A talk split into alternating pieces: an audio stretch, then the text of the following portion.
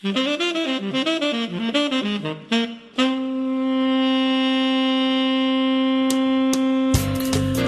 WAMU 88.5 at American University in Washington, welcome to the Kojo Nnamdi Show, connecting your neighborhood with the world. I'm Michael Schaefer from Washingtonian Magazine, and I'm sitting in for Kojo. Coming up this hour, when you were in math class, did you study algorithms? I sure didn't. Not long ago, this seemed like a subject for computer science majors. But these days, we come face-to-face with algorithms all the time. Every time Netflix suggests a movie for you, or a news website serves up a read this next link, it's an algorithm at work. Algorithms are the computer formulas that companies use to hoover up crumbs of data from all over the internet and turn them into a picture of you. And that picture of you winds up determining just what kind of headlines, ads, and pictures the internet is going to show you. For instance, you and I may both be reading the same story about the presidential race. But based on our browsing histories, your version may feature a photo of Donald Trump, and mine might show Bernie Sanders. Algorithms are driving the internet today. Sometimes they make life easier, like picking a great playlist or suggesting a good deal. But the digital data trail that helps Spotify figure out whether I like 80s hair metal can also shape what kind of job prospects or insurance rates I see online, and understandably, that freaks a lot of people out. Joining us for this Tech Tuesday discussion about how algorithms work, I'm talking to Brian Mueller. He's the director of data science for Vox Media, and you were the former CTO and co-founder of OpBandit. Welcome to the show. Thank you. Glad to be here. And Jeff Chester, he's the executive director of the Center for Digital Democracy. Thank you. Glad to have you. So, Brian, I want to help people, before we get into sort of policy stuff people disagree about, I want to help people understand exactly what algorithms do, and I think your own experience can help us do that. You were the lead data scientist at Living Social, which was the coupon deal startup, in its early days, and you examined who was buying what deal. How'd that work, and why was it important?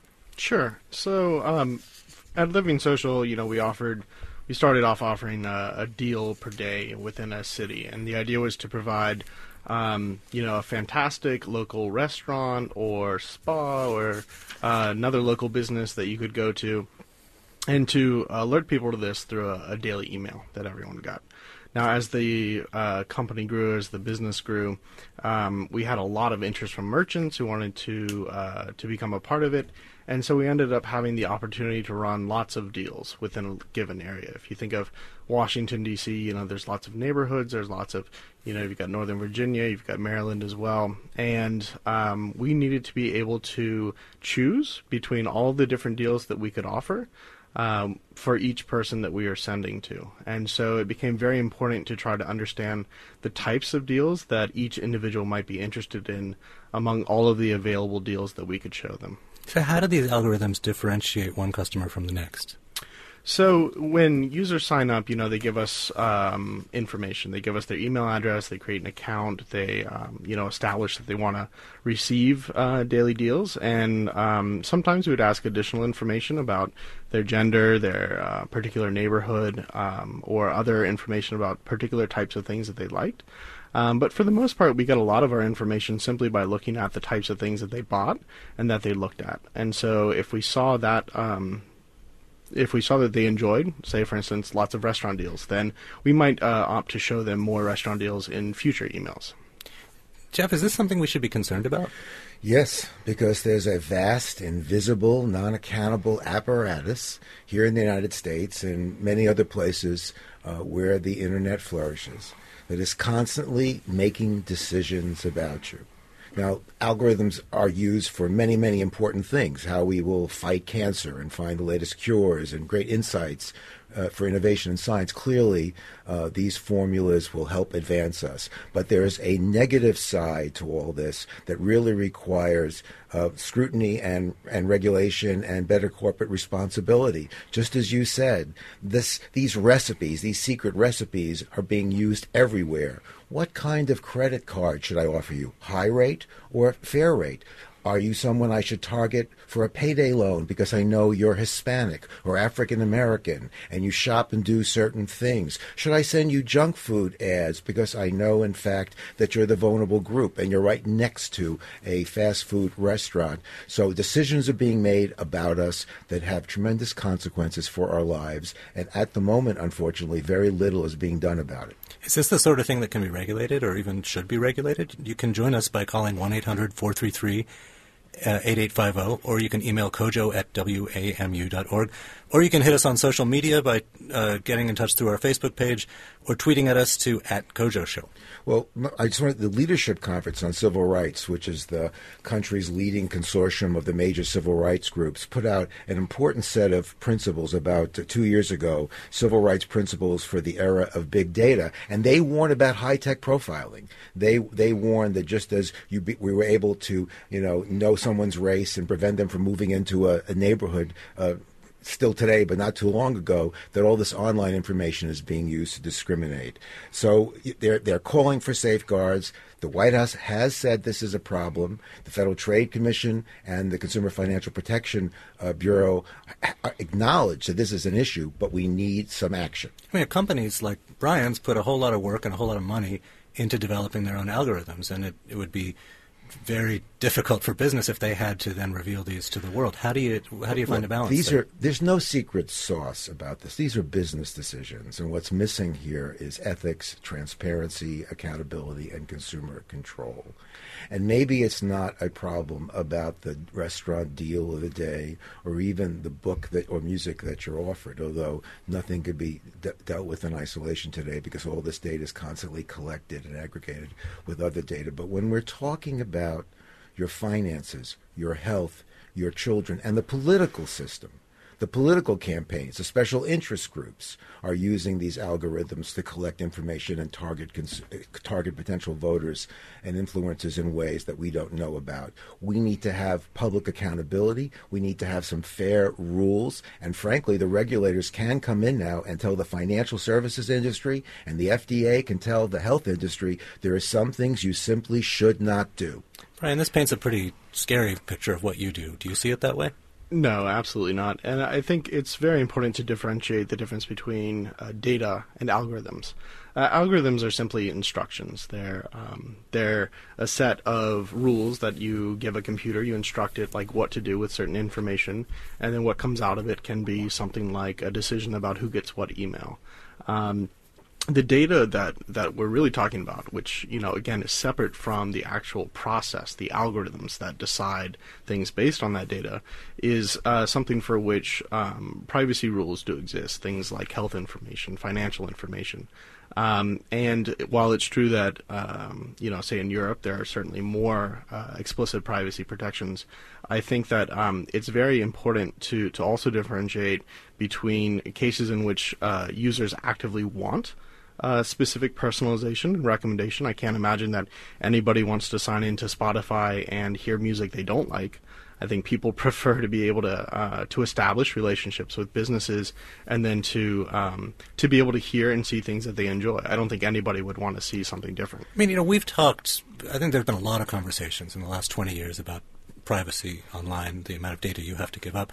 I'm also interested in this question of what is the use of algorithms doing to our culture. You can determine a great deal about what you think a person will like, and you can steer them certain music or certain ideas or certain stories. There are people who think this means there's sort of the end of serendipity. Is that something that we should regret? So serendipity is actually something that people in my field strive to maintain. You don't want a situation in which, say, for instance, you sign into Netflix and because you've only watched action movies so far, you're a new user, say, that's the only type of movie that you see.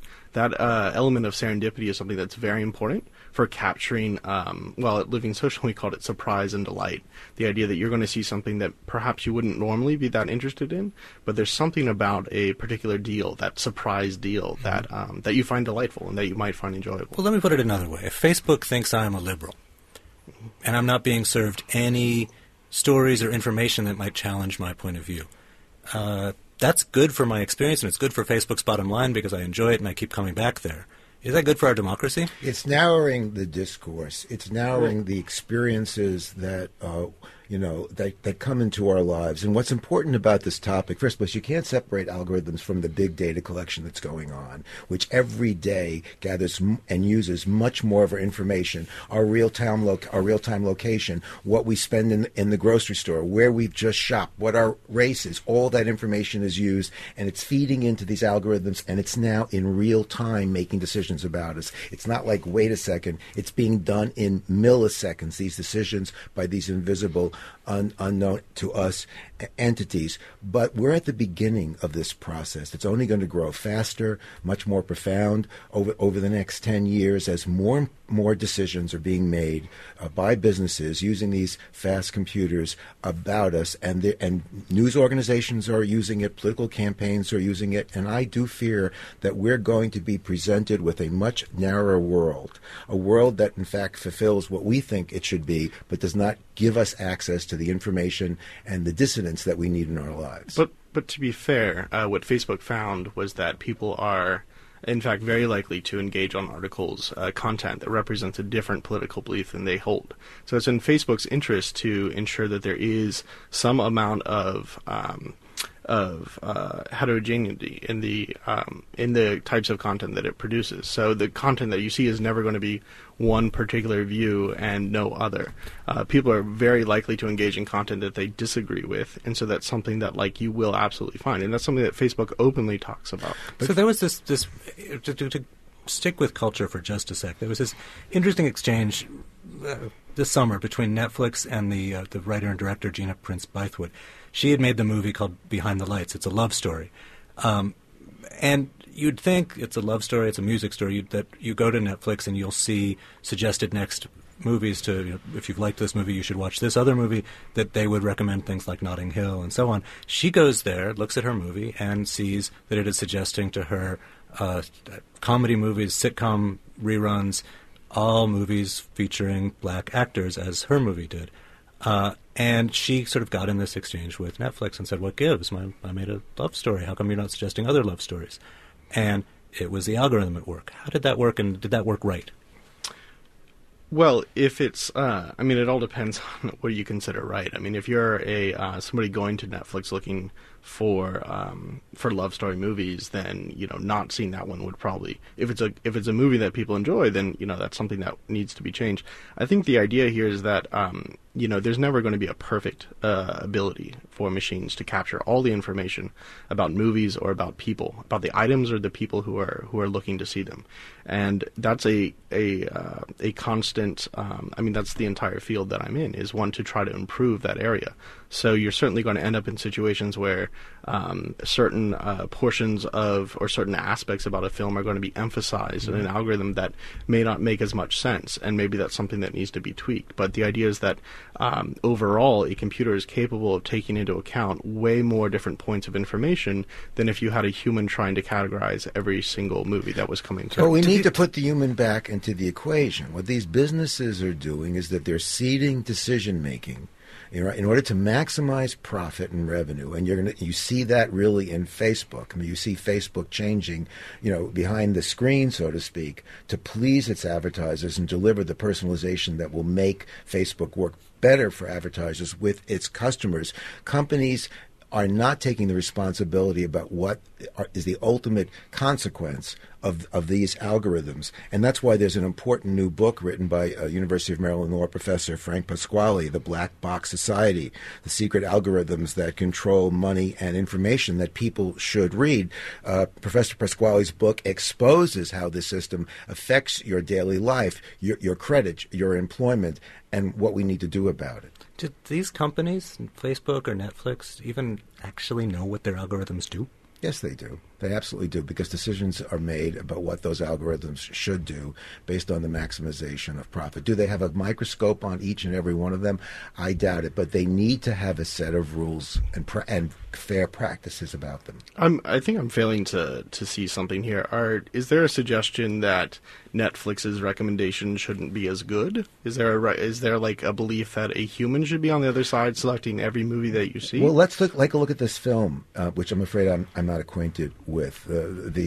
Here it seems to me, and I don't know for sure, but it seems to me that Netflix may be falling into kind of a classic Hollywood approach to independent cinema and cinema that reflects diversity by pegging it to more popular genres that can drive rentals or streams versus acknowledging that it's unique and important. And that means that's something that Netflix needs to revisit its approach to its business model and algorithms. Well, it seems to me what goes on is pretty simple. They other people who liked this movie, here are some other things they liked, and this nothing nefarious. But this is our bias as a society. Well, maybe, but we don't know, and that's why, in fact, Netflix should, in fact, make more public these algorithms, including, frankly, be interesting on independent films and films of color. But you're suggesting that they actually take an editorial role, that they choose which types of films are more important than others. And I think that that's, in fact, perhaps more dangerous than simply allowing people to choose for themselves what they consider to be a good movie. No, I'm not saying that, but what I'm saying is that to the extent that businesses are making decisions, for example, that you should get a high-rate loan or a payday loan, all that needs to be transparent and re-examined. All right, let's continue this conversation after a short break. Stay tuned.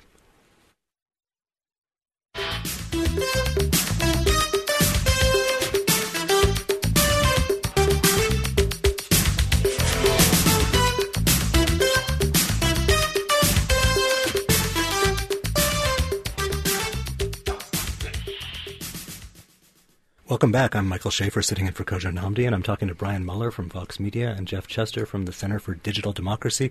We're talking about algorithms, what we gain and what we lose when we trade data, and what the formula is inside the black box that determines what kind of ads and information and pictures we are served.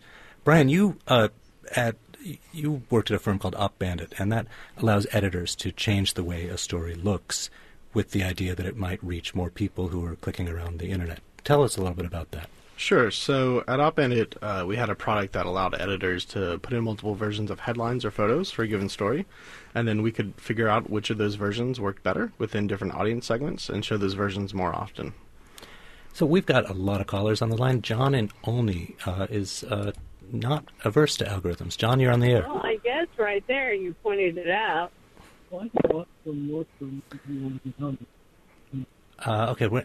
Annie in Silver Spring is using the Do Not Track feature.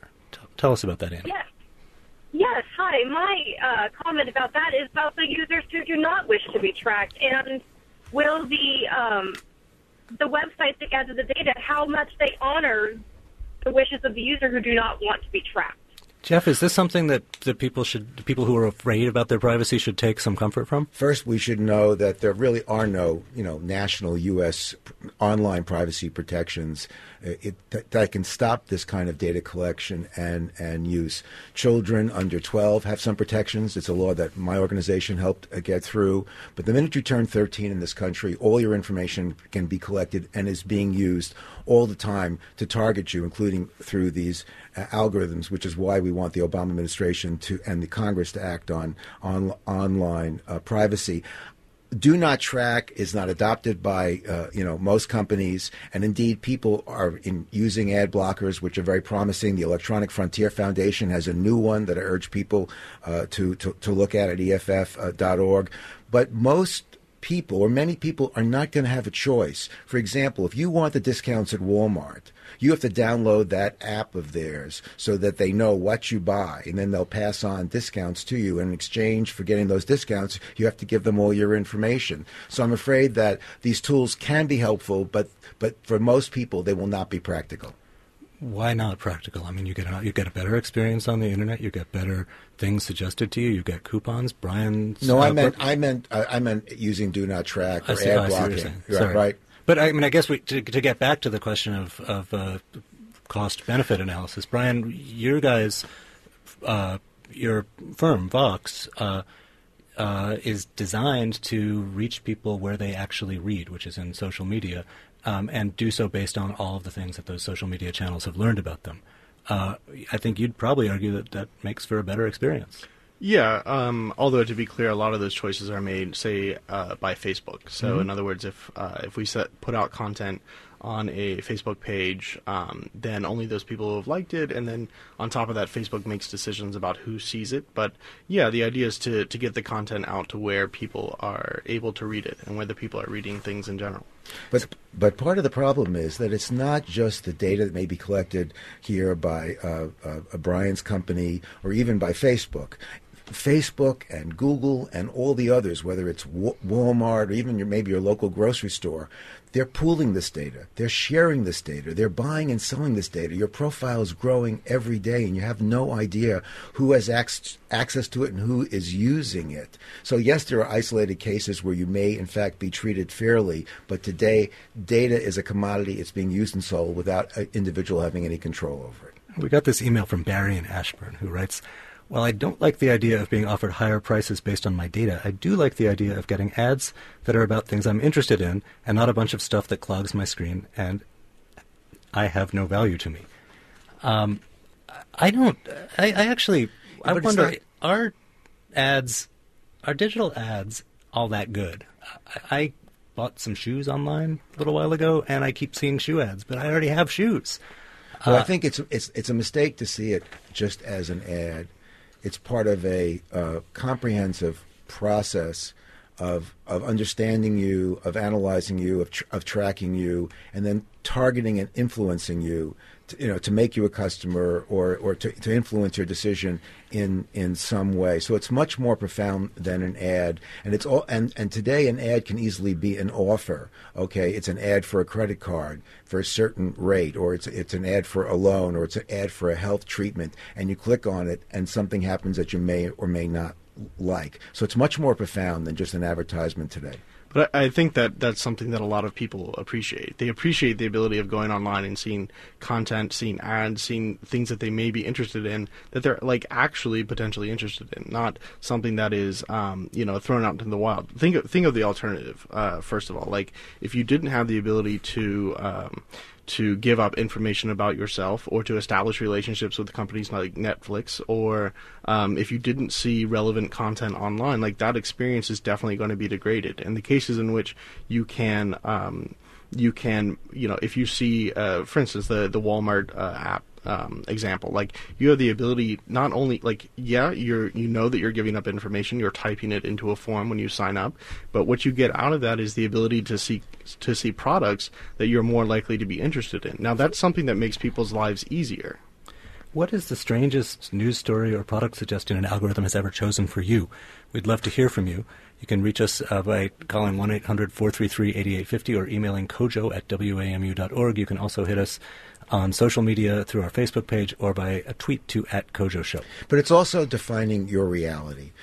You're on the street, you're in a store, it's at Christmas, and all of a sudden the person on their mobile phone gets an offer, an ad for a payday loan, and they need that money to buy that present. This really happens. Or the Walmart. Walmart has a deal with Coca-Cola. There's a national obesity crisis. You open up the app, yeah, you may get a discount, but they're selling you full sugared Coke at such a great discount. And that information is being used to target you further and further. So it has consequences. Not everything is bad, but there are things that are troubling that we need to address now. But again, I don't want to assign some sort of nefarious intent to this. Like the idea is to show you products that you're more likely to purchase, not products that lead to the downfall of American society. It's about influencing your behavior on very profound and deep ways. And look, today they can track a single person from device to device, right? The profile that they have of you incorporates more data than ever before, and you're sold in real time via invisible auctions in 40 milliseconds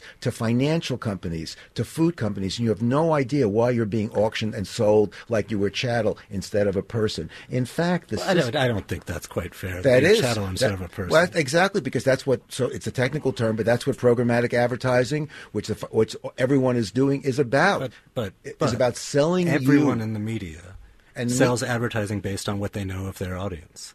It just so happens that in digital forms, you know much more about your audience. Well, but in fact, when you're seeing a print ad, right? You're seeing it, and you used to be seeing a online ad, let's say in the New York Times, and that was an ad that would go to a demographic. But now this is an ad for you. And the New York Times and The Guardian, which are great journalistic institutions, and we need to support them through advertising, in fact, have this vast data mining function that operates all the time, and they've never really been transparent with their readers and users about what's going on. They're data brokers.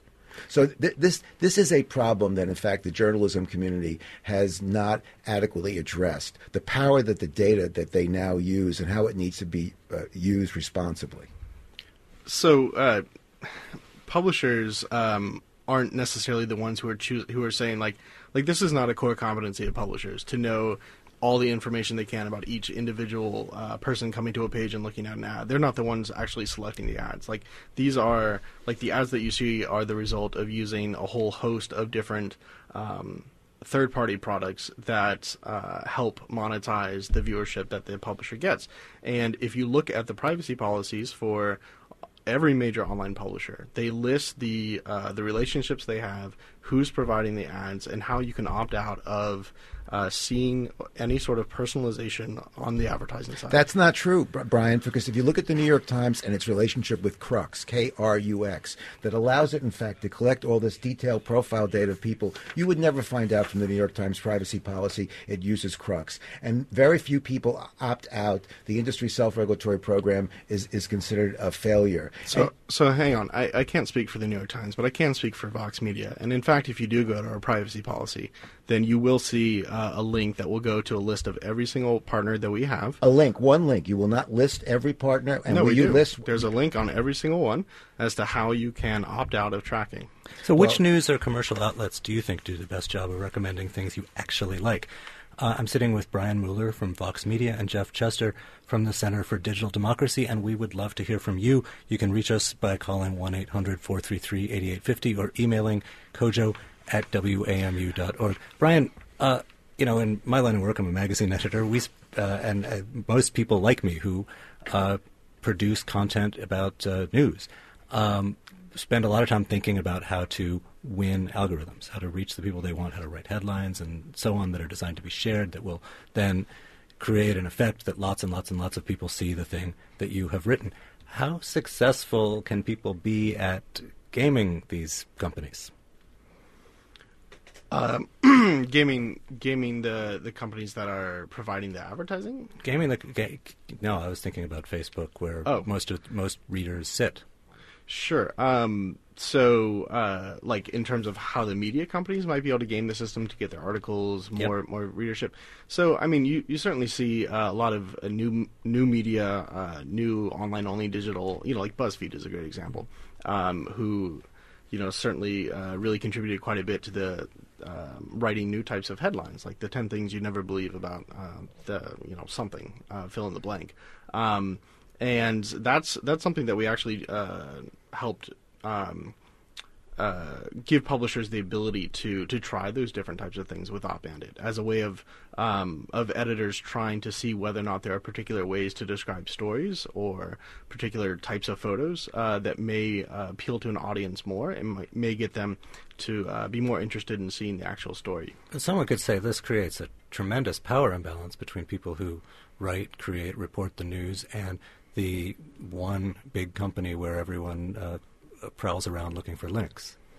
What if they were to abruptly change their algorithm? Sure. So that's a concern that certainly exists on the publisher side, especially as more and more traffic is coming from, especially Facebook, certainly more than any other social network.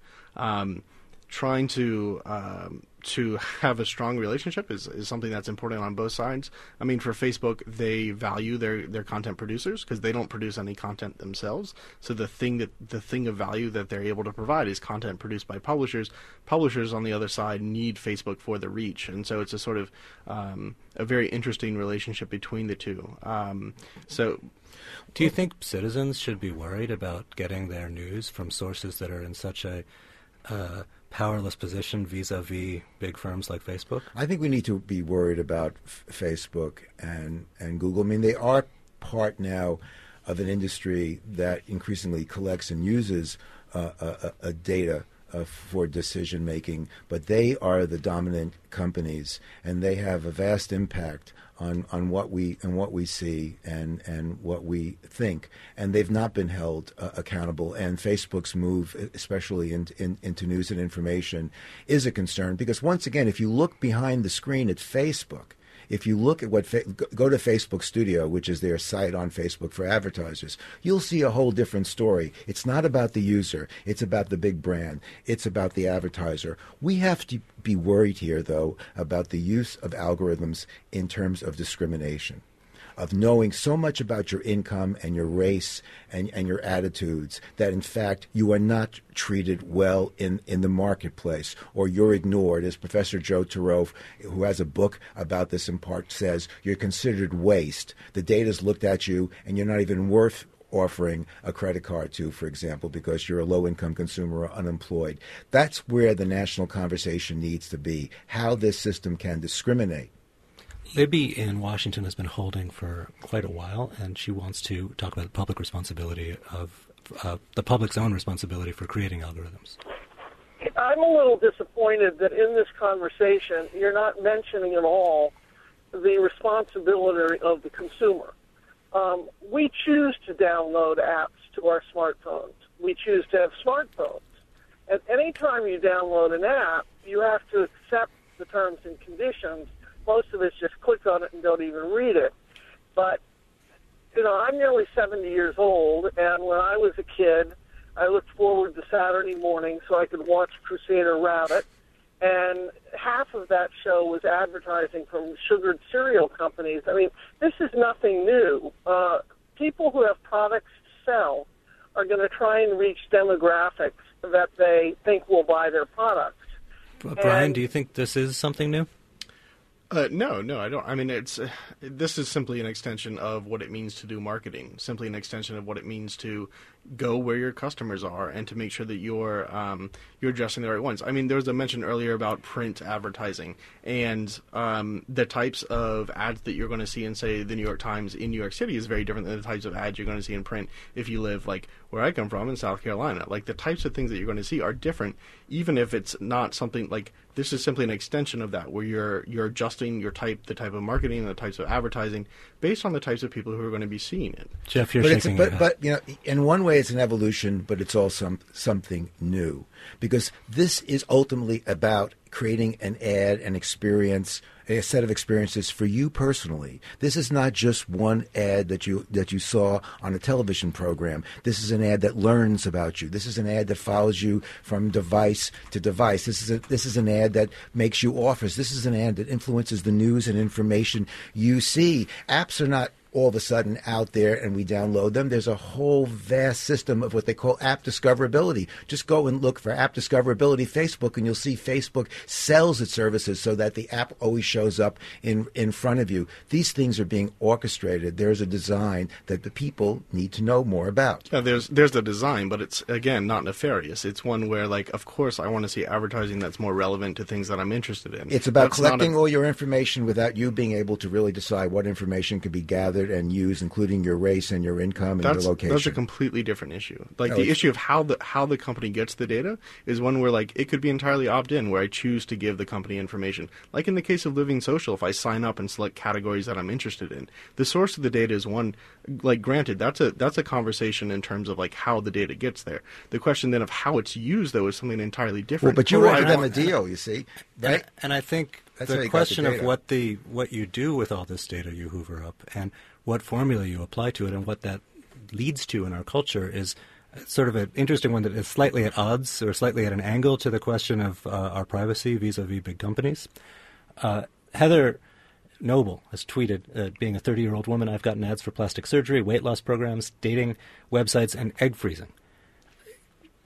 Is this a bad thing? Well, what data have they collected, and how are they using that data? Are they selling that data? Are people making decisions about this person that will have consequences to her in the long term? Are data brokers looking at that? You know, companies are constantly looking at what we say online on social media, and they're analyzing what we say and who influences us, and they're using all that information to target us. So it can have consequences, certainly when it comes to health. The consequence she's experienced, at least according to the tweet, is that she's been served some ads. These ads may or may not be useful. In her profile, it may not be, but in her profile, it says she has some interest on depression or cancer or pain. And we at the moment don't know really what happens to that data profile, who's accessing it, how it may be used, how it ultimately may even affect how she searches and what other ads show up. And that's what's missing, this kind of transparency and control. But like, Twitter is entirely public. If she's put that information out there, she's basically put herself on display for the entire world. Well, but like, to say that it's then a bad thing for somebody to say, like, oh, given this information that you've shared with the entire world, I think you might be interested in these things. Like, you can't ascribe some sort of, like, bad quality. You're listening to the Kojo Nnamdi Show. I'm Michael Schaefer from Washingtonian, sitting in for Kojo. We'll continue our conversation about algorithms in a minute. Stay with us.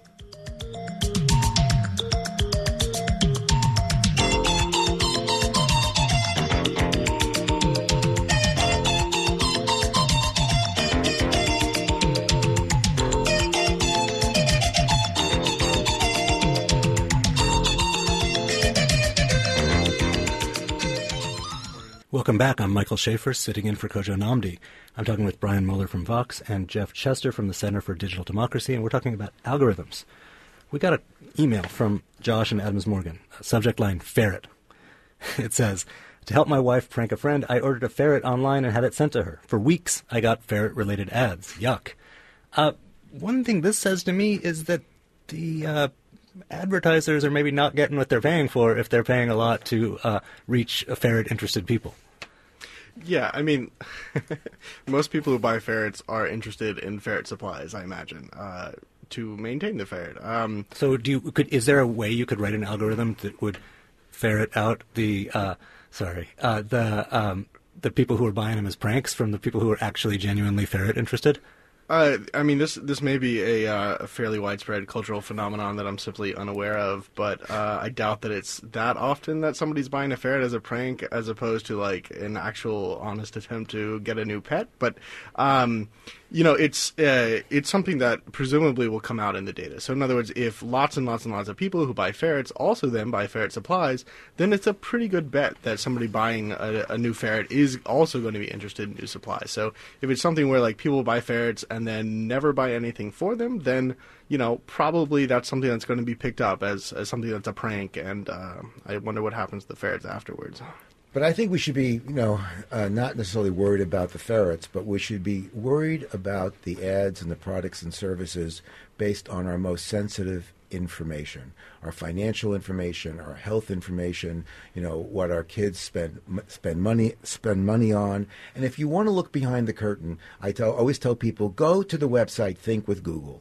That's the website that Google has for its advertisers. And that's where you're going to understand that it's a much more complicated process and how they target you for financial products and health products.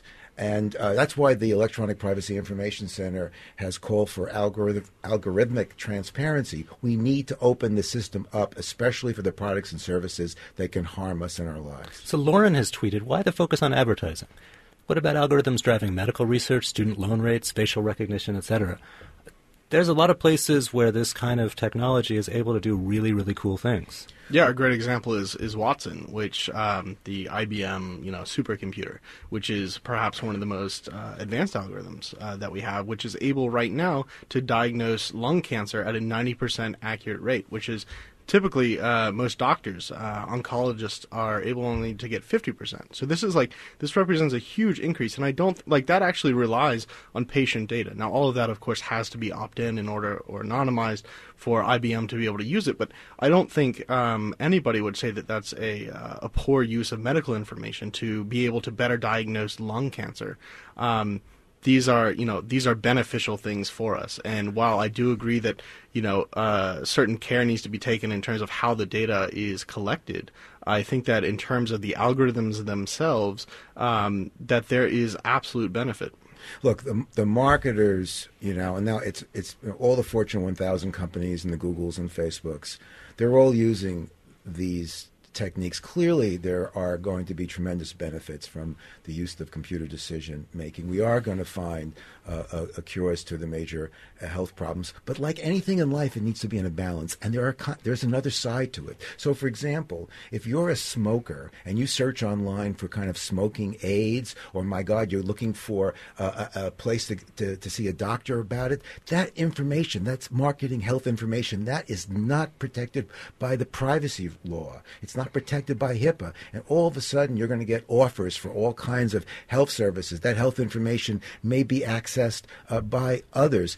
So are you saying that in theory an insurer could then determine based on that I am a smoker and I should be charged a higher rate? Potentially, exactly. Has that happened? Do we have any evidence that that's happened? We don't have any evidence yet, but we now know, in fact, that insurers are collecting this data to make decisions about what rates you should pay if you volunteer. What we worry about, I think, is that without fair practices and regulations, that more and more decisions about you that will have consequences about what you pay in the marketplace and how you are treated will be done without your full awareness and control, and that it will be unfair. We already have studies like Harvard professor LaTanya Sweeney's study that showed that if you had a minority name, an African American name, for example, the search ads that would appear would suggest that somebody had been in jail. So we already have, and we certainly have those payday loan examples where people, you know, have been profiled and they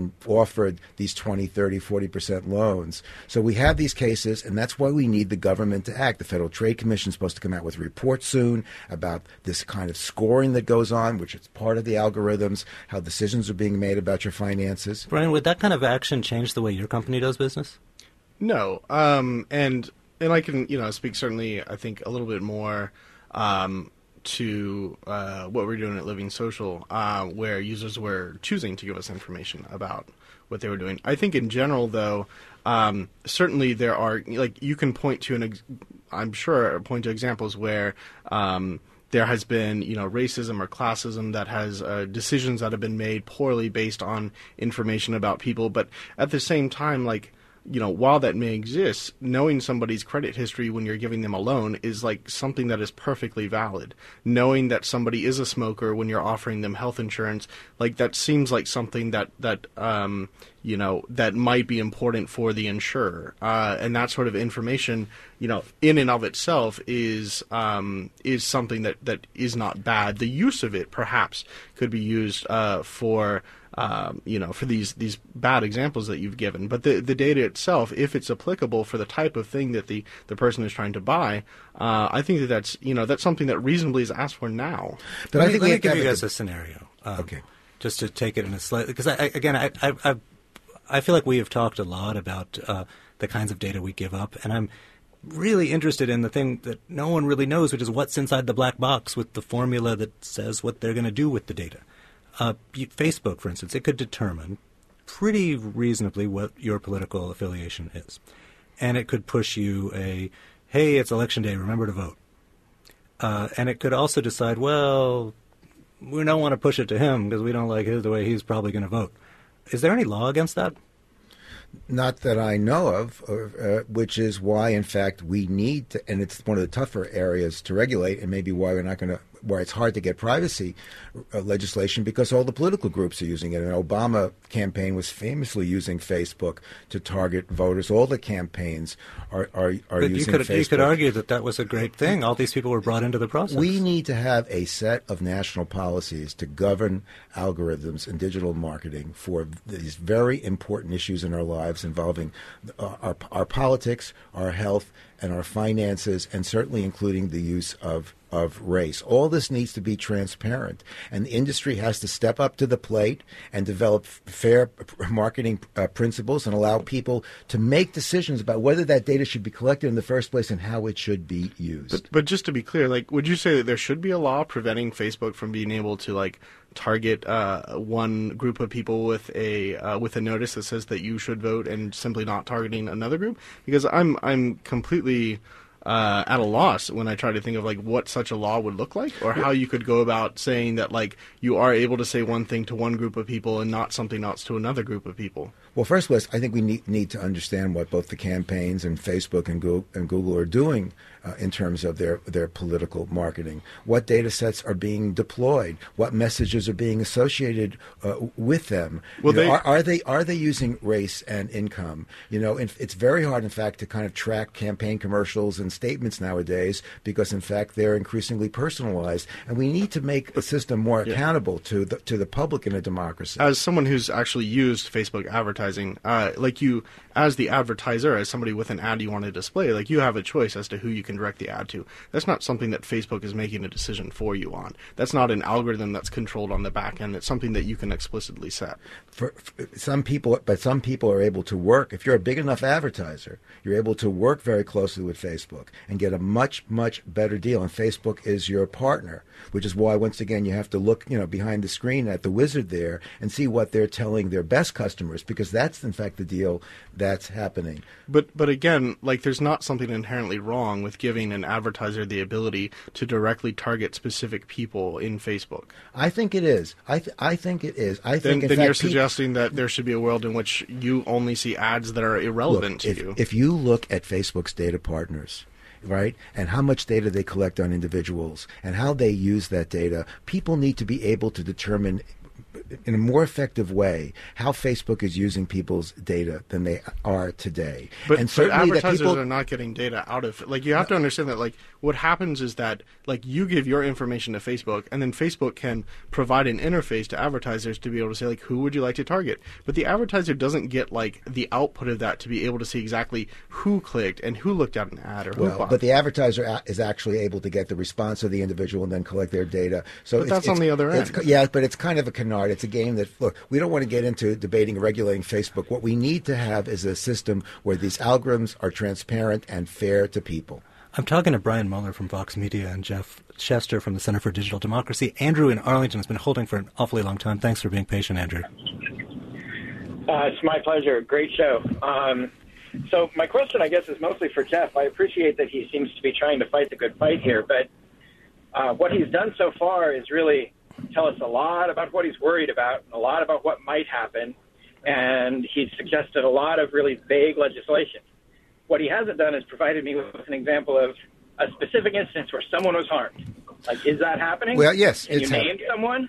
Look, I cannot give you an individual name, all right? But there are cases, but I can tell you, for example, in the payday loan case, that there are people who, in fact, have been made these real-time offers because they fit into this algorithm of low-income consumer who can be charged high rates. That is happening in the marketplace today, and that is unfortunate. Your health information is being used in ways to influence you, inappropriately around certain health conditions. That's happening in the marketplace, whether it's about cancer or terrible pain and other conditions. I can tell you that look, there are examples here. Now, what we need is legislation, especially around finance and health, right, and race, that restricts the amount that gives people the ability to control the information and, frankly, stops companies from collecting all this information in the first place. We have a digital data collection arms race in this country, and that's part of the problem. Jeff, speaking specifically about algorithms rather than data collection, to Andrew's point, and thanks for calling, Andrew, what specifically would a piece of legislation look like that would regulate the algorithm itself? Well, the legislation would say that, in fact, these algorithms must be in certain markets, finance and health, let's say, need to reflect certain practices.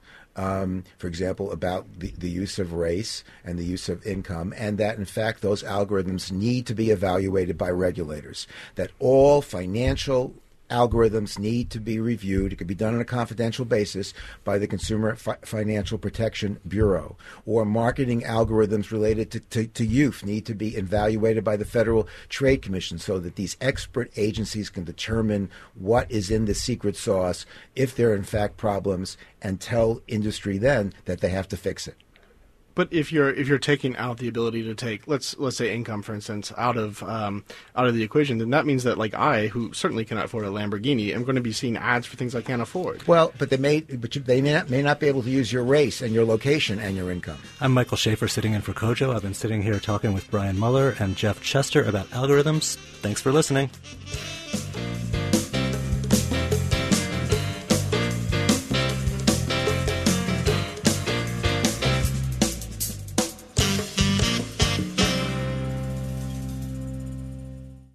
WAMU 88.5 is your listener-supported NPR news station in the greater Washington, D.C. region. You can support the Kojo Nnamdi Show and all the regional coverage you value by becoming a member today. Click the donate button at WAMU.org, and thanks.